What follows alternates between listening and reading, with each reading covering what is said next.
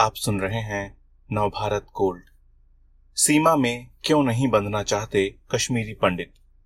कश्मीरी पंडित अपने लिए बिना भौगोलिक सीमा वाला निर्वाचन क्षेत्र मांग रहे हैं। उन्होंने मिसाल दी है सिक्किम के सांघा की। अनुभूति विश्नोई। जुलाई की शुरुआत में जब परिसीमन आयोग जम्मू कश्मीर गया था तो नई सीटों की रूपरेखा तय करने के सिलसिले में कई दलों और संगठनों से चर्चा हुई। उनकी ओर से कई सुझाव भी मिले। सबसे दिलचस्प सुझाव था कश्मीरी पंडितों के संगठन का। उन्होंने कुछ ऐसे फ्लोटिंग कॉन्स्टिट्यूएंसी बनाने की गुजारिश की है, जहाँ लड़ने और वोट देने का हक सिर्फ़ जम्मू कश्मीर से पलायन करने वाले कश्मीरी पंडितों के पास रहे। वे देश के किसी भी हिस्से से इस आरक्षित सीट पर मतदान कर सकें, यहाँ से लड़ सकें। कश्मीरी पंडितों ने अपनी इस मांग के समर्थन में हवाला दिया है सिक्किम के सांघा निर्वाचन क्षेत्र का, जो देश की इकलौती फ्लोटिंग कॉन्स्टिट्यूएंसी है।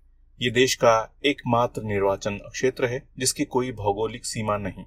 इस सीमा से राज्य के इक्यावन मठों से जुड़े बौद्ध भिक्षु ही चुनाव लड़ सकते हैं। मतदान की इजाज़त भी सिर्फ़ उन्हीं को है। कश्मीरी पंडितों का दावा है कि इस वक्त उनके लिए हालात काफ़ी मुश्किल हैं, लिहाजा उन्हें भी फ्लोटिंग निर्वाचन क्षेत्र जैसी सहूलियत दी जानी चाहिए। बीजेपी के एक वरिष्ठ कश्मीरी पंडित नेता अश्विनी कुमार का कहना है भारत में धार्मिक आधार पर आरक्षण की व्यवस्था नहीं है। यही वजह है कि हमने सिक्किम के सांघा का हवाला दिया, जहाँ बौद्ध भिक्षुओं को अपनी अनोखी पहचान को सहेजे रखने के लिए एक निर्वाचन क्षेत्र मिला हुआ है। इस व्यवस्था को सुप्रीम कोर्ट में भी चुनौती दी गई थी, लेकिन अदालत ने भी इसे बरकरार रखा। हम भी उसी तरह के मॉडल के लिए गुजारिश कर रहे हैं, क्योंकि ये चीज़ हम पर भी लागू होती है। सिक्किम का सांघा मॉडल संविधान के हिसाब से सही है। लेकिन कश्मीरी पंडितों के मामले में अभी तक ऐसा नहीं है। साथ ही परिसीमन आयोग की अपनी भी सीमाएँ हैं। इस तरह की नई व्यवस्था बनाने की राह में जम्मू कश्मीर पुनर्गठन अधिनियम 2019 भी अड़चन है, जिसमें सिर्फ़ अनुसूचित जनजाति के लिए नई आरक्षित सीटें बनाने की इजाज़त है। इस अड़चन की जानकारी कश्मीरी पंडितों के संगठन को भी है।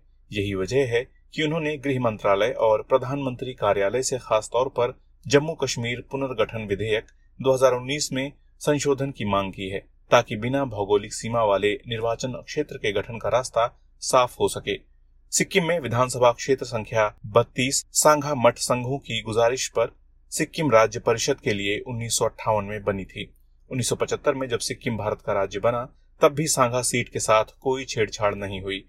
भारत का राज्य बनने से पहले सिक्किम में सांघा जैसे कई अनूठे कानून थे।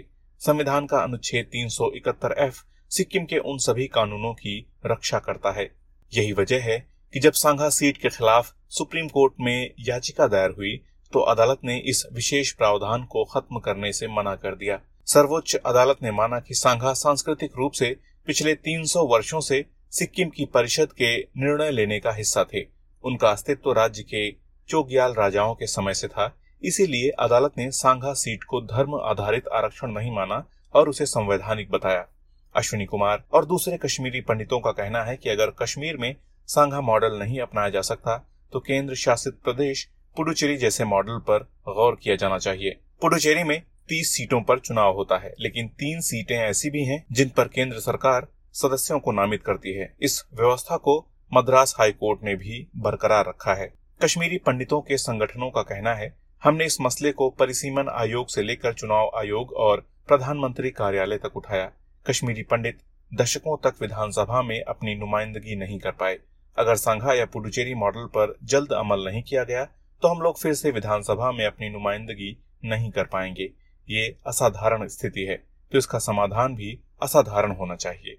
इस तरह के और दिलचस्प पॉडकास्ट सुनने के लिए विश्व की सर्वश्रेष्ठ Hindi infotainment service Nav Bharat Gold पर लॉगिन कीजिए। गोल्ड के पॉडकास्ट का खजाना मिलेगा नव भारत गोल्ड डॉट कॉम पर।